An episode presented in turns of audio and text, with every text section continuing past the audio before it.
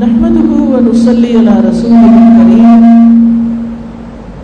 اما بعد فاعوذ بالله من الشيطان الرجيم بسم الله الرحمن الرحيم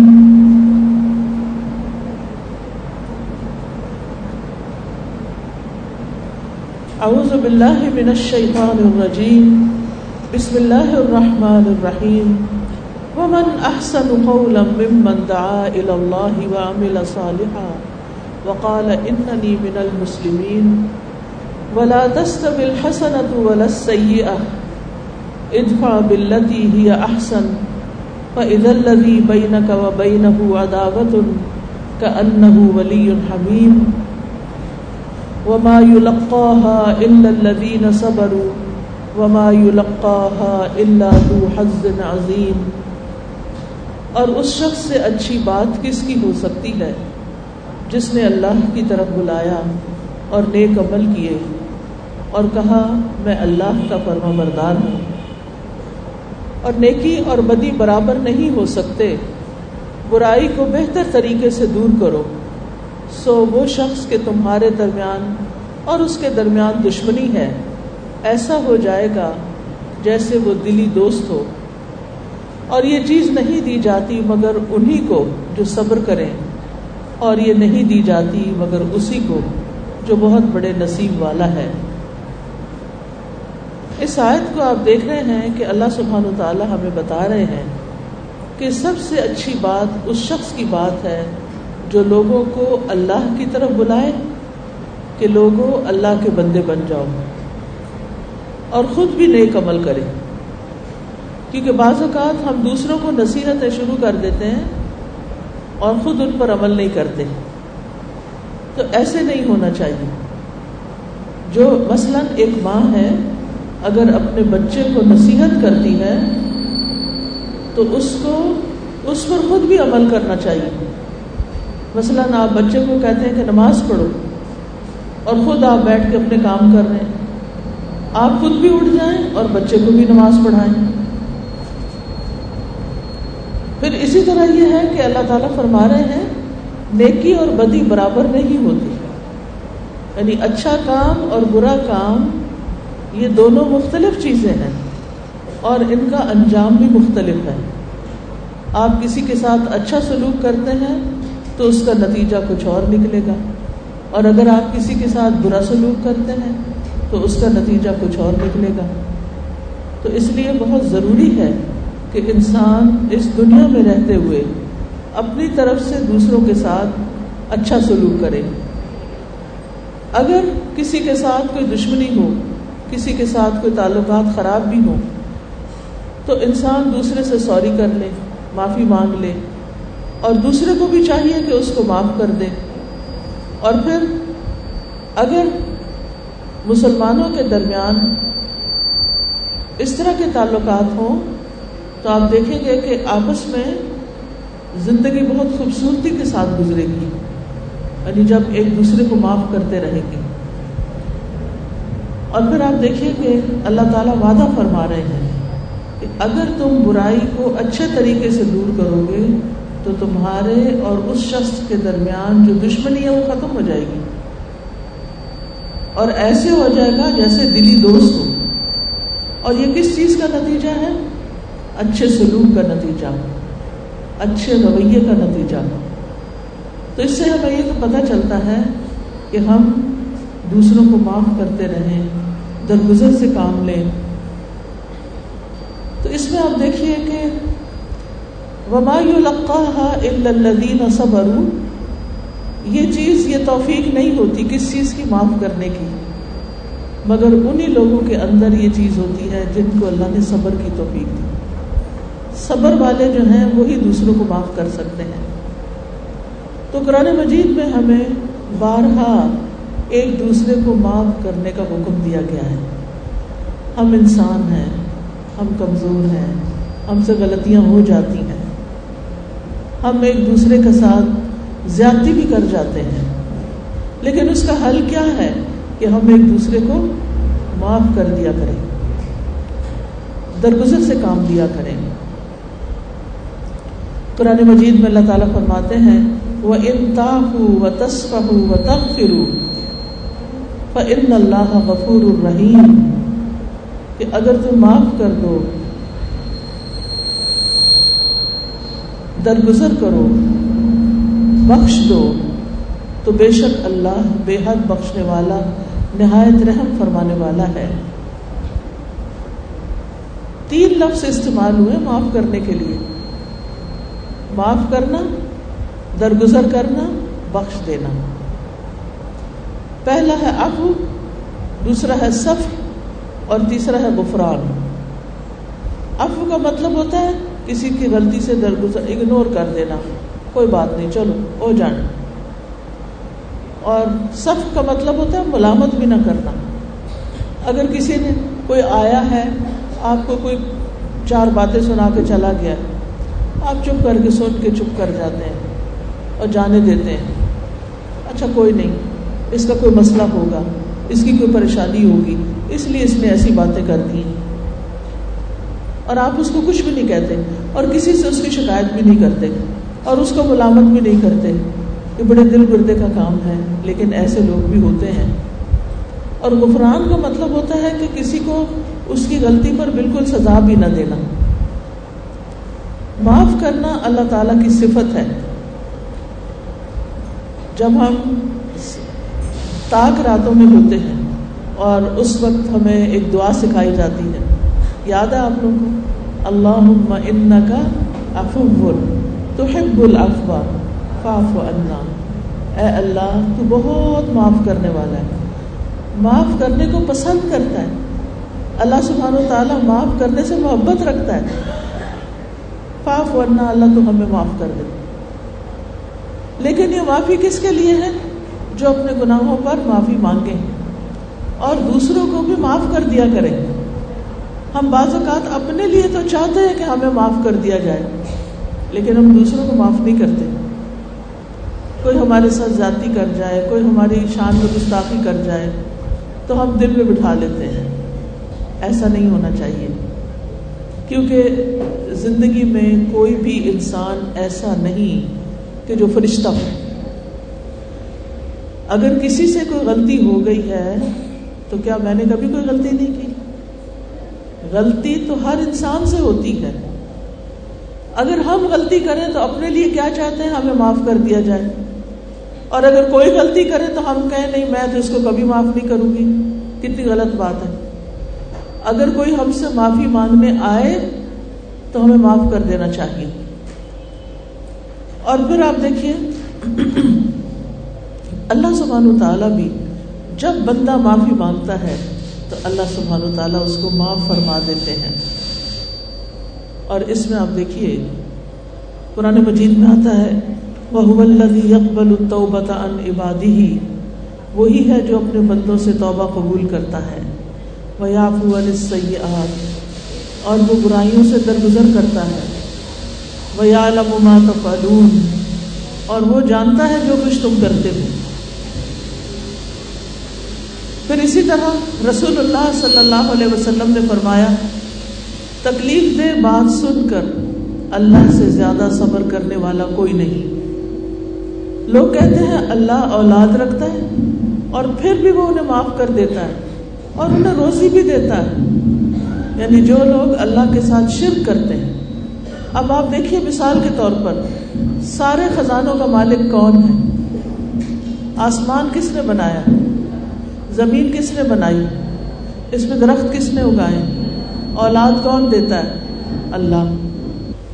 تو آپ دیکھیے کہ جب سب کچھ اللہ دیتا ہے تو آپ ایسے لوگوں کو جانتے ہیں نا کہ تو بات ہی میں یہ کر رہی تھی کہ کچھ لوگ یہ جاننے کے باوجود کہ اللہ سبحانہ تعالیٰ سب کچھ کرتا ہے، ساری طاقت، ساری قدرت، رزق کے خزانے، سب کچھ اس کے ہاتھ میں، پھر بھی کچھ لوگ قبروں پہ جا کے مانگتے ہیں نا ایسے لوگ۔ آپ کے خیال میں جو خود قبر میں مٹی کے نیچے ہے، اپنے لیے کچھ نہیں کر سکا، وہ آپ کے لیے کچھ کرے گا؟ کچھ بھی نہیں کر سکتا۔ یہ بہت بڑا شرک ہے اور یہ شرک معاف نہیں ہوگا. اس لیے بہت ضروری ہے کہ ہم سب سے پہلے اللہ کو ایک مانیں اور ساری طاقت کا مالک بھی اسی کو مانیں اور اس کی شان میں کوئی کمی کوتاہی نہ کریں. رزق بھی اسی سے مانگیں, اولاد بھی اسی سے مانگیں, صحت بھی اللہ سے مانگیں, پریشانیوں کا حل بھی اللہ سے مانگیں. ٹھیک ہے نا,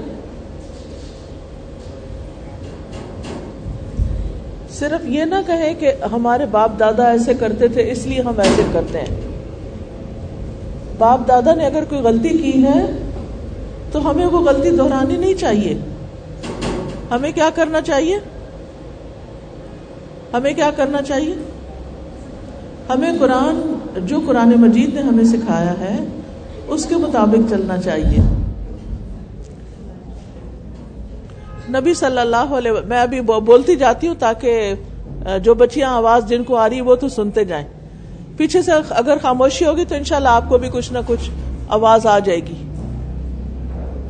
نبی صلی اللہ علیہ وسلم نے اپنی ذات کے لیے کبھی کسی سے انتقام نہیں لیا تھا. کوئی آپ کو کوئی تکلیف دے جاتا تھا تو آپ اس کو معاف کر دیتے تھے.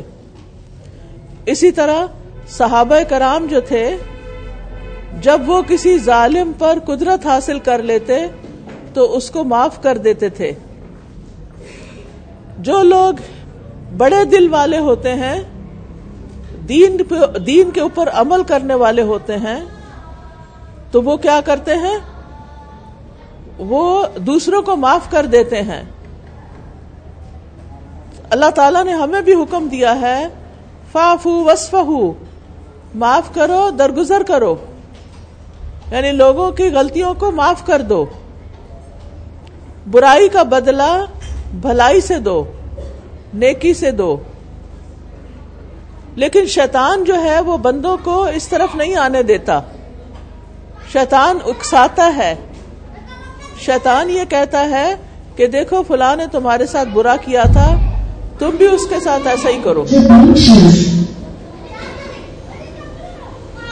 جو شخص معاف کر دیتا ہے اس کو کیا ملتا ہے, سب سے پہلے تو اللہ کی محبت ملتی ہے.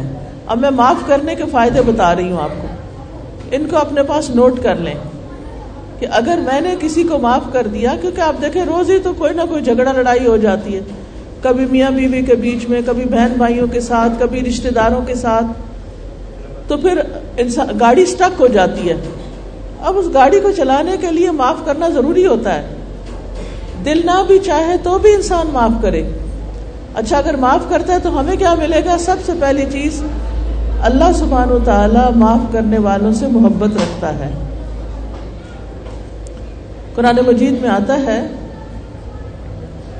کہ والکاظمین الغیظ والعافین عن الناس واللہ یحب المحسنین, کہ اللہ کے پسندیدہ بندے جن کو جنت ملنے والی ہے وہ کون ہیں, وہ غصے کو پی جانے والے ہیں, یعنی غصہ آتا ہے لیکن ظاہر نہیں کرتے, لوگوں کو معاف کرنے والے ہیں, اور اللہ نیکی کرنے والوں سے محبت رکھتا ہے. پھر جو شخص کسی کو معاف کرے گا اللہ تعالیٰ اس کو معاف کر دے گا. یعنی اگر ہم کسی کو معاف کرتے ہیں تو ہمیں بھی گناہوں کی معافی مل جائے گی. تیسری چیز یہ کہ اس شخص کو اللہ کی مدد ملے گی, فرشتوں کا ساتھ ملے گا. یعنی جو کسی کو معاف کر دیتا ہے تو اللہ سبحانہ و تعالیٰ اس کی ضرور مدد فرماتا ہے. حدیث میں آتا ہے جس بندے پر ظلم ہو اور وہ اللہ کی خاطر اس پہ خاموشی اختیار کر لے, ظاہر نہ کرے, اللہ اس کی مدد ضرور فرماتا ہے. سبحان اللہ, اللہ اس کی مدد ضرور فرماتا ہے. تو ہمیں اللہ کی مدد چاہیے نا, ہم میں سے ہر ایک کو اللہ سبحانہ وتعالیٰ کی مدد چاہیے اپنے روزمرہ کے کاموں کے لیے.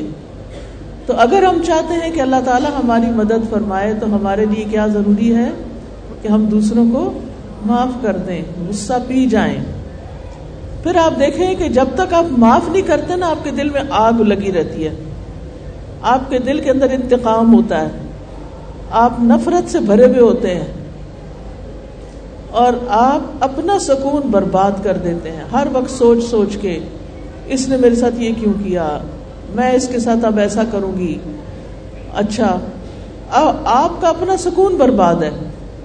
لیکن جب آپ معاف کر دیتے ہیں تو آپ کو سکون آ جاتا ہے، آپ کے دل کا بوجھ اتر جاتا ہے، میں جاؤ میں نے اللہ کی خاطر معاف کر دیا۔ پھر آپ دیکھیں معاف کرنے والا، معاف کرنے سے عزت میں اضافہ ہوتا ہے، معاف کرنے والے کا ہاتھ اوپر ہوتا ہے۔ جب آپ کسی کو معاف کر دیتے ہیں، رسول اللہ صلی اللہ علیہ وسلم نے فرمایا درگزر کیا کرو اللہ تمہیں عزت دے گا، درگزر کیا کرو اللہ تمہیں عزت دے گا۔ ایک اور حدیث میں آتا ہے صدقہ مال کو کم نہیں کرتا اور معاف کرنے سے اللہ بندے کی عزت میں اضافہ ہی کرتے ہیں، اور جو اللہ کے لیے تواضع اختیار کر لیتا ہے اللہ تعالیٰ اس کو بلندی عطا کر دیتے ہیں۔ پھر اسی طرح گناہ جتنا بڑا ہو، دوسرے کی زیادتی جتنی بڑی ہو، اسے معاف کرنا اتنا ہی بڑا اجر کا باعث بنتا ہے، یعنی جتنی بڑی تکلیف ہے اتنا بڑا اجر ہے۔ یعنی اسی طرح رسول اللہ صلی اللہ علیہ وسلم نے فرمایا اللہ عز و جل کے نزدیک غصے کے اس گھونٹ سے زیادہ افضل گھونٹ کسی بندے نے نہیں پیا جو وہ اللہ کا چہرہ چاہنے کے لیے پیتا ہے، یعنی صرف اللہ کو دیکھنے کے لیے، اللہ کے دیدار کے لیے وہ دوسروں کو معاف کر دیتا ہے۔ ایسے بندے کا اجر اللہ تعالیٰ اپنے ذمہ لے لیتا ہے، یعنی جو دوسرے کو معاف کرتا ہے اللہ تعالیٰ اس کا ذمہ خود لے لیتا ہے۔ قرآن مجید میں آتا ہے فمن عفا واصلح فاجرہ علی اللہ، تو جس نے معاف کر دیا اور اصلاح کر لی اس کا اجر اللہ کے ذمہ ہو گیا۔ قیامت کے دن بھی بہترین اجر ملے گا۔ رسول اللہ صلی اللہ علیہ وسلم نے فرمایا جو آدمی اپنے غصے کو نافذ کرنے کے باوجود پی گیا، یعنی وہ غصہ کر سکتا تھا پھر بھی چپ کر گیا، قیامت کے دن اللہ تعالیٰ اس کے دل کو امیدوں سے بھر دے گا، اس کے دل میں خوشی ہوگی کہ اللہ تعالیٰ مجھے معاف کر دے گا آج۔ اور اسی طرح قیامت کے دن اللہ تعالیٰ اس بندے کی عزت بڑھا دے گا۔ نبی صلی اللہ علیہ وسلم نے فرمایا 3 قسم کے لوگ جنت میں جانے والے ہیں، جنتی ہیں۔ نمبر 1 رحم اور شفقت کرنے والا، دوسروں پر مہربانی کرنے والا، اچھا سلوک کرنے والا۔ پھر اسی طرح وہ شخص جو ہر قرابت دار اور ہر مسلمان کے لیے نرم دل ہوتا ہے، ایسا شخص جنت میں جائے گا۔ جو شخص معاف کرنا جانتا ہے اس کے دوست بہت ہوتے ہیں، اور جو شخص معاف نہیں کرتا اس کے دوست بھی اس کے دشمن بن جاتے ہیں، کیونکہ کسی نہ کسی وقت غلطی تو لوگوں سے ہو ہی جاتی ہے، تو پھر اگر آپ معاف نہیں کر رہے تو پھر آپ کے پاس کون ٹکے گا۔ معاف کرنے سے آپس میں محبت پیدا ہو جاتی ہے۔ اس میں آپ دیکھیے کہ ایک واقعہ آتا ہے، ایک شخص جو تھا وہ گورنمنٹ میں ملازم تھا، تو اس کی تبدیلی لاہور سے کراچی ہو گئی، یعنی ٹرانسفر ہو گئی، تو اس کو ریل گاڑی سے کراچی جانا تھا۔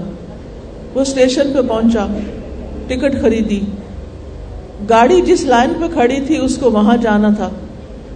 اس نے سامان اٹھانے کے لیے کلی کو بلایا اور کہا بھائی میرا سامان تم گاڑی تک پہنچا دو۔ کلی نے سامان اٹھایا اور اس کے پیچھے پیچھے وہ شخص چل پڑا۔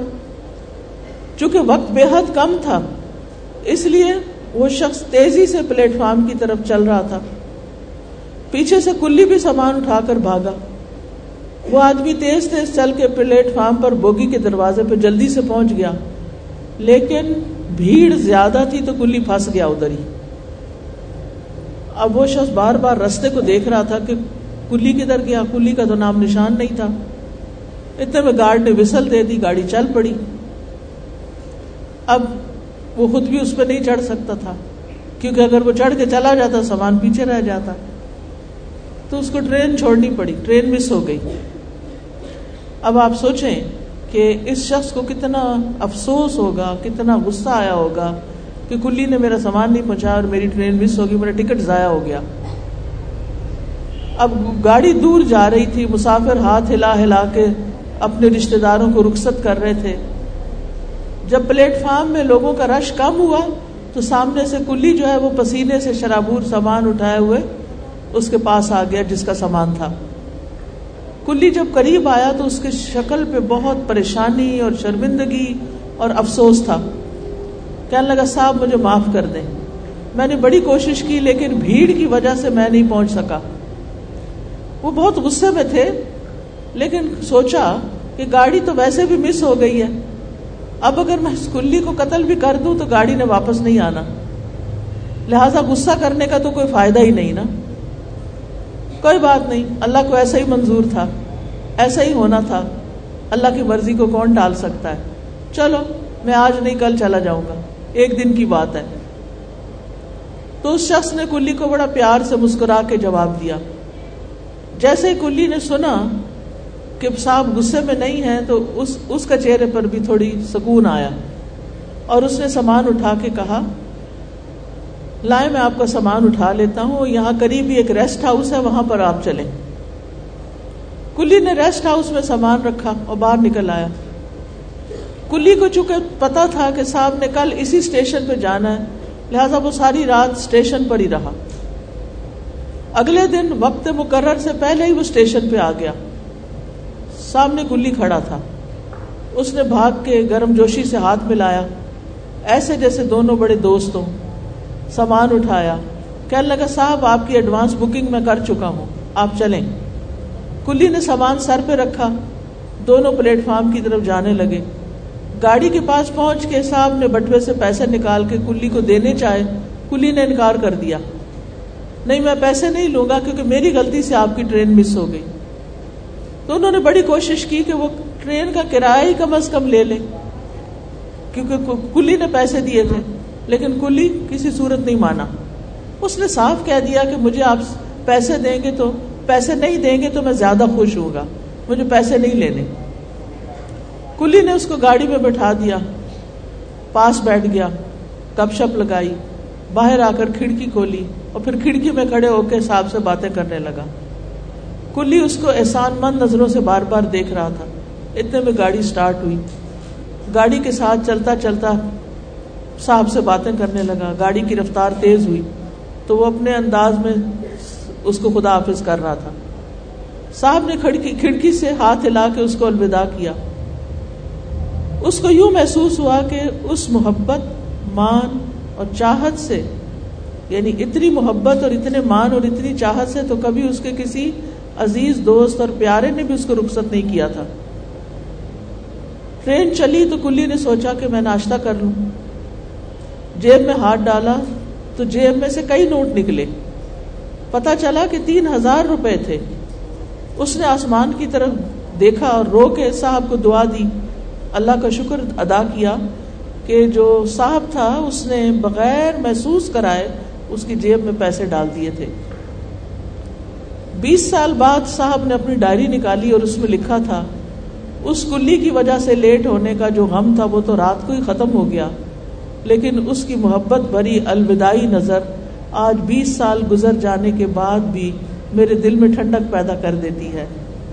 مجھے ٹرین لیٹ ہونے کا غم اور افسوس نہیں, افسوس اس بات کا ہے کہ ایک محبت بھرا انسان میں اسٹیشن پہ چھوڑ آیا ہوں. اب یہ بندہ گالیاں دے کے بھی اپنے غصے کا اظہار کرتا, پھر اپنا سامان خود اٹھا کے جاتا, کیونکہ ٹرین تو چلی گئی تھی. کلی بھی اس کی بری بھلی باتیں سن کے چلا جاتا, لیکن چونکہ صاحب نے معاف کر دیا تھا, اس کا نتیجہ یہ ہوا کہ کلی نے احسان مانا اور سامان اٹھا کے ریسٹ ہاؤس چھوڑا, ایڈوانس ٹکٹ لے لیا, سامان اٹھا کے گاڑی میں رکھا, دعائیں دی, محبت دی. یہ نتیجہ ہے کس کا؟ معاف کرنے کا. جب ہم انتہائی غصے کے وقت معاف کر دیتے ہیں تو یہ نتیجہ نکلتا ہے. بعض اوقات ایسا ہوتا ہے نا کہ کسی کی وجہ سے ہم لیٹ ہو جاتے ہیں. مثلا آپ نے کہیں ٹائم پہ پہنچنا ہے, جس نے آپ کو لے کے جانا ہے وہ واش روم چلا جاتا ہے. آپ کے بچے ایسے کرتے ہیں نا کئی دفعہ, آپ اسے کہتے ہیں کہ میں نے نا 4 بجے ڈاکٹر کے پاس پہنچنا ہے, میرے ساتھ جلدی سے لے چلو مجھے, میں کھڑی ہوئی ہوں. اچھا ماما میں ابھی آتا ہوں, اور جا کے واش روم میں گھس جاتے ہیں. اب وہ مجبور ہے, اس کے پیٹ میں درد شروع ہو گئی, اس نے 5 منٹ کی بجائے 10 اور 15 منٹ لگا دیے. اب جب بچہ واپس آتا ہے تو آپ کیا کرتے ہیں اس وقت؟ کیا کرتے ہیں؟ چیخنا, چلانا, اور ہو سکے تو ایک ہاتھ لگا دینا, اور سارا رستہ بڑبڑاتے جانا, اور میں لیٹ ہو گئی ہوں, اور ایسا ہو گیا اور ویسا ہو گیا ہے. اب آپ دیکھیں اس سے ماں اور بیٹے کے درمیان کتنی محبت پیدا ہوگی, بتائیں مجھے پیدا ہوگی؟ اگر ماں تھوڑا سا صبر کر لے, بیٹا کیا ہو گیا تھا, خیریت تھی, اتنی دیر کیوں ہو گئی؟ ماما پیٹ میں درد تھی. اچھا چلو پھر اب بیٹھو, دھیان سے گاڑی چلاؤ, اللہ کرے کہ ہمیں اپائنٹمنٹ مل جائے. اور راستے میں آپ نے ایک لفظ نہیں اس کی دوبارہ بات کرنی کہ تم نے لیٹ کرا دیا, تم نے لیٹ کرا دیا. نہیں, اس لیے کہ جو ہونا تھا ہو چکا. اب کیا ہے, اب آگے کی دیکھو, اللہ کرے گا تو اس کا بدلہ جلدی, اس معاف کرنے کا بدلہ, میں نے ابھی بتایا نا, جو کسی کو معاف کر دیتا ہے اس کا اجر کس کے ذمہ ہوتا ہے؟ اللہ کے ذمہ ہوتا ہے. یہ فائدہ ہوتا ہے معاف کرنے کا. تو آپ نے تو اجر اللہ سے لینا ہے نا. اور ہو سکتا ہے کہ جب آپ ہسپتال پہنچیں تو ڈاکٹر آپ ہی کا انتظار کر رہا ہو, اور سارے مریض چلے گئے ہوں, رش نکل گیا ہو, اور بہت تسلی اور سکون سے آپ کو دیکھے. یہ کبھی نہیں ہو سکتا کہ آپ کسی کے ساتھ بھلا کریں اور آپ کو اس کا صلہ نہ ملے. صلہ ضرور ملتا ہے, لیکن ہم میں صبر نہیں ہوتا. اور جو معاف نہیں کرتا اسے معاف نہیں کیا جاتا. ہر پیر اور جمعرات کو اللہ کی طرف سے لوگوں کی بخشش ہوتی ہے, اسی لیے پیر جمعرات کا روزہ بھی رکھتے ہیں. لیکن جو لوگ آپس میں لڑے ہوئے ہوتے ہیں, آپس میں بات نہیں کرتے, ایک دوسرے کو معاف نہیں کرتے, ان کو کہا جاتا ہے کہ ان کو مہلت دو حتیٰ کہ یہ صلح کر لیں, پھر ان کی معافی ہوگی. تو آپس کا لڑائی جھگڑا جو ہے, چاہے گھر کے اندر ہو, چاہے محلے میں ہو, چاہے دکان, کسی بھی جگہ, یہ فائدے کی چیز نہیں. یہ شیطان کی اکساہٹ ہوتی ہے. شیطان انسان کو پریشان کرتا ہے. اور پھر آپ دیکھیں کہ جو لوگ دوسروں پہ سختی کرتے ہیں نا, ان پر سختی ہوتی ہے. جو دوسروں کو نقصان دیتے ہیں ان کا نقصان بھی ہوتا ہے. رسول اللہ صلی اللہ علیہ وسلم نے فرمایا, جو کسی کو نقصان پہنچائے گا اللہ اس کا نقصان کر دے گا, اور جو کسی کو مشکل میں ڈالے گا اللہ اس کو مشکل میں ڈال دے گا. کسی کو مشکل میں نہ ڈالیں, کسی کو نقصان نہ دیں, اللہ دیکھ رہا ہے. جو لوگ اللہ سے ڈرتے ہیں, اللہ کا تقوی اختیار کرتے ہیں, اللہ تعالیٰ ان سے راضی ہوتا ہے, ان کو اس کا دنیا میں بھی بدلہ دیتا ہے. ان کے لیے قرآن مجید میں آتا ہے نا, وَمَن يَتَّقِ اللَّهَ يَجْعَلْ لَهُ مَخْرَجًا وَيَرْزُقْهُ مِنْ حَيْثُ لَا يَحْتَسِبُ. کہ جو اللہ کا تقوی اختیار کرتا ہے اللہ تعالیٰ اس کے لیے مشکل سے نکلنے کا رستہ بنا دیتے ہیں, اور اس کو وہاں سے رزق دیتے ہیں جہاں سے وہ سوچ بھی نہیں سکتا, اس کے خیال میں بھی نہیں ہوتا. اللہ تعالیٰ اس کو وہاں سے عطا کرتے ہیں. اور آپس کی عداوت دین کو موڑ دینے والی ہوتی ہے. معاف نہ کرنے سے اخلاقی برائیاں پیدا ہوتی ہیں, بدگمانیاں پیدا ہوتی ہیں, پھر عیب تلاش کیے جاتے ہیں, پھر ٹو لگائی جاتی ہے, پھر حسد کیا جاتا ہے, پھر پیٹ پیچھے برائیاں کی جاتی ہیں, بغض رکھ دیا جاتا ہے دل میں. یہ ساری چیزیں دین کے منافی ہیں.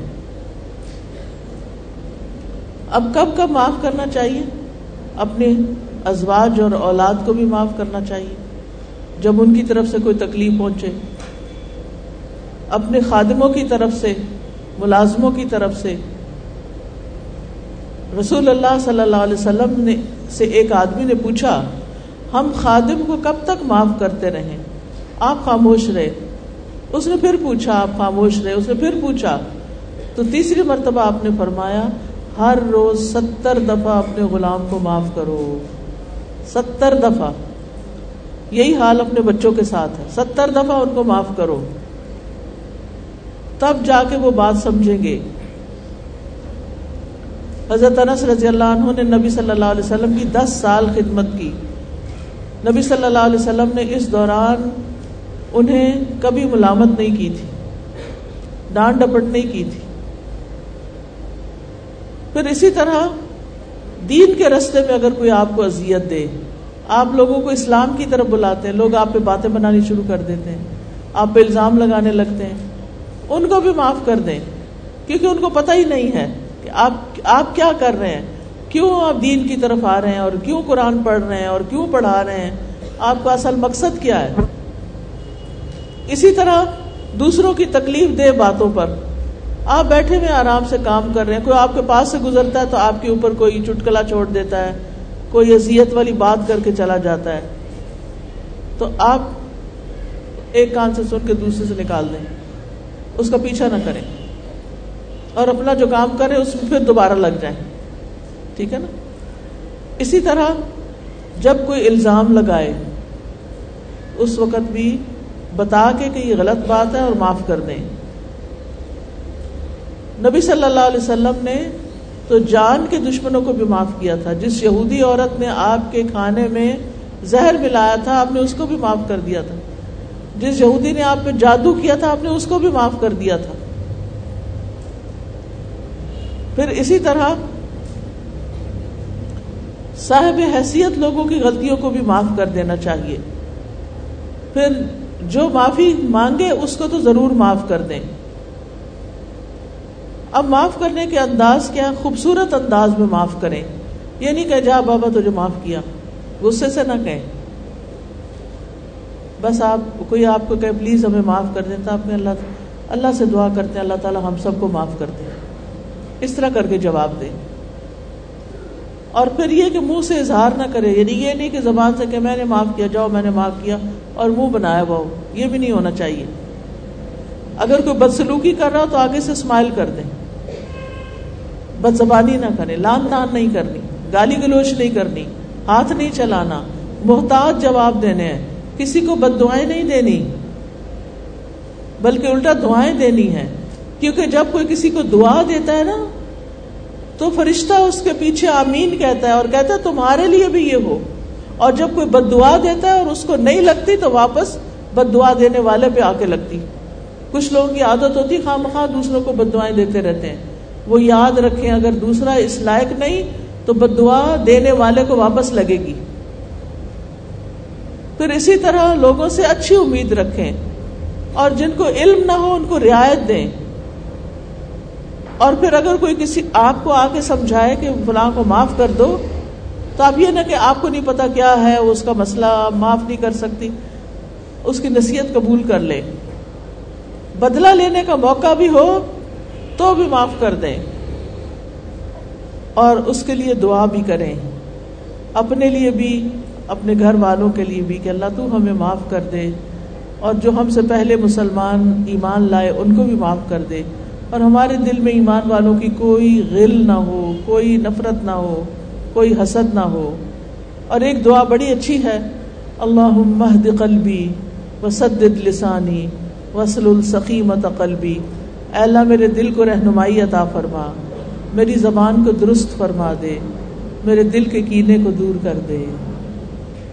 پھر اسی طرح جب دل بہت بے چین ہو, پریشان ہو, تو 3 دفعہ یہ دعا پڑھ کے اپنے دل پہ تھتکارے, اعوذ باللہ السمیع العلیم من الشیطان الرجیم من ہمزہ ونفخہ ونفثہ. 3 دفعہ آپ نے پڑھ کے دل پہ تھپ تھپ تھپ ایسے کر کے تھتکارنا ہے, تو انشاءاللہ شیطان وسوسے بھی نہیں ڈالے گا, پریشان بھی نہیں کرے گا. اور اللہ تعالیٰ سے دعا کرنی ہے کہ اللہ ہمیں بری صفات سے, برے اخلاق سے بچا لے. اللہم انا نعوذ بک من منکرات الاخلاق والاعمال والاہواء. اور اگر کوئی ہم پر زیادتی کر جائے تو اس کو بھی معاف کر دیں, کیونکہ معاف کرنے والے ہی خوش رہتے ہیں، تو معاف کرو، خوش رہو. ٹھیک ہے، جزاکم اللہ خیراً. اب آپ کو فوراً گھر کی طرف نکل جانا چاہیے تاکہ آپ کی نماز نہ ضائع ہو. درس سننے کا فائدہ نہیں ہوگا اگر آپ کی نماز لیٹ ہو گئی، تو اس لیے میری طرف نہیں آئیے گا. آپ سب کو اللہ تعالیٰ خوش رکھے. آپ کے لیے ڈھیروں دعائیں ہیں، اور آپ سب کو کہوں گی کہ قرآن مجید کا ترجمہ ضرور پڑھیں اور کلاسز جوائن کریں. اور اگر آپ کلاس نہیں جوائن کر سکتے تو قرآن فار آل اپلیکیشن ڈال لیں، بچوں سے ڈلوا لیں اپنے موبائل پہ، اور اس سے قرآن کی تفسیر روز سننا شروع کریں. ٹھیک ہے، ترجمے والا قرآن گھر میں رکھیں اور اس کا ترجمہ یاد کیا کریں. اللہ تعالیٰ آپ کا حامی و ناصر ہو. سبحانک اللہم و بحمدک، اشہد ان لا الہ الا انت، استغفرک و اتوب الیک. السلام علیکم ورحمۃ اللہ وبرکاتہ.